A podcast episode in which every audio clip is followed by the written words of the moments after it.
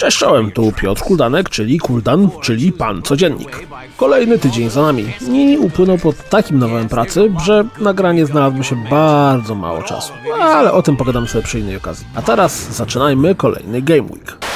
Przypadkiem, albo i nie, na stronie kanadyjskiego Walmartu pojawiła się cała masa niezapowiedzianych jeszcze gier. Patrząc na tytuły, możemy spodziewać się rzeczy, które pojawią się na E3. Splinter Cell, Just Cause 4, nowe Assassin's Creed, Borderlandsy 3, nowa Forza Horizon czy Rage 2. Przeciwieństwie do wszystkich innych, Bethesda postanowiła odnieść się do tego, że przeciekł zarówno na koncie twitterowym Rage, jak i na swoim głównym, no i jak widać po tychże wrzucanych ostatnio przez nim obrazkach, możemy być absolutnie pewni zapowiedzi Rage 2, pewnie na 3, albo może jeszcze wcześniej. A co do reszty gier, czas pokaże, ale na ten moment wydaje mi się, że to również są pewniki. Nintendo podzieliło się informacjami odnośnie ruszającej we wrześniu płatnej usługi online. Rzecz ma kosztować 4 dolary miesięcznie albo 20 dolarów rocznie i dzięki tejże usłudze będziemy mogli grać w gry multiplayer online, dostaniemy możliwość zapisywania swoich saveów w chmurze, a dodatkowo otrzymamy dostęp do 20 gier z NES-a. Nie wiadomo na jak długo i na jakich zasadach, ale wiadomo, że gry zostaną rozbudowane o działające po sieci tryb multiplayer. Hit czy kit? Czas na szybką piłkę, czyli zestaw krótkich newsów bez rozwijania. Drugi epizod The Council pojawi się 15 maja. On Rush zachęca nas do sprawdzenia otwartej bety między 17 a 20 maja. Milan Noir zadebituje na PC, Switchu, PlayStation 4 i Xbox One 31 maja. 23 maja 2018 roku dowiemy się więcej szczegółów o nowym Battlefieldzie. 15 maja w Star Wars Battlefront 2 wystartuje sezon z Hanem Solo. God of War doczekał się update'u wprowadzającego tryb Photo Mode.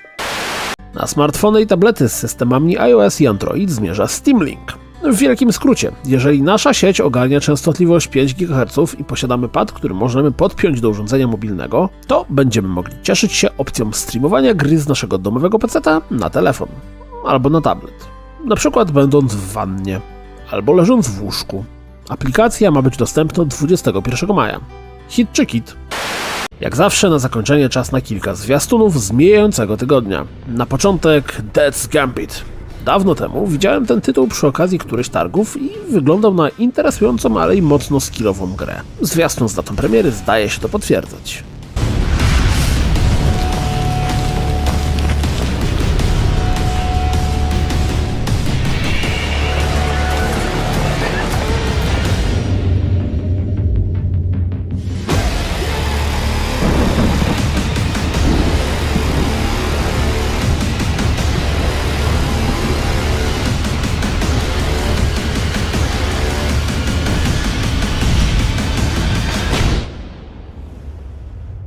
Wszelakich fragmentach rozgrywki z rozwalaniem zombiaków albo i umieraniem, State of Decay 2 stara się nam pokazać, że jest ciężką i poważną grą. No i czego by nie mówić, to te filmiki nawet robią wrażenie.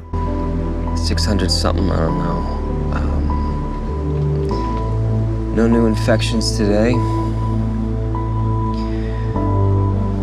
Lynn's body last night.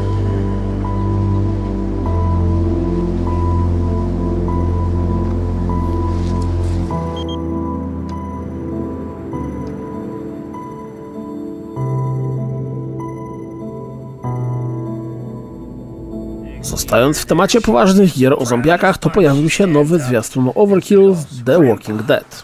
Znowu dobry, tak jak poprzedni, ale ciekawy jestem, kiedy w końcu pokażą nam trochę jakiegoś prawdziwego gameplayu. Przy okazji E3? Później? Wcześniej?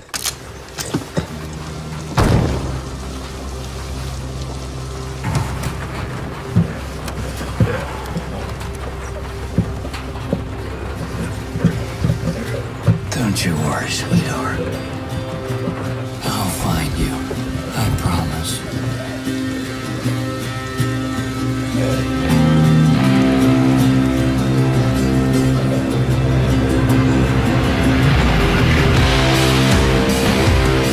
Czasem tak bywa, że kompletnie nieznane studio wyskakuje z czymś, co wygląda aż nazbyt dobrze. I na dodatek ma świetny zwiastun. I dokładnie tak jest w przypadku Atomic Heart. A ja, korzystając z tego pozytywnego wrażenia, jaki ten zwiastun po sobie zostawi, mm, pożegnam się. Do usłyszenia za tydzień. Trzymajcie się. Cześć.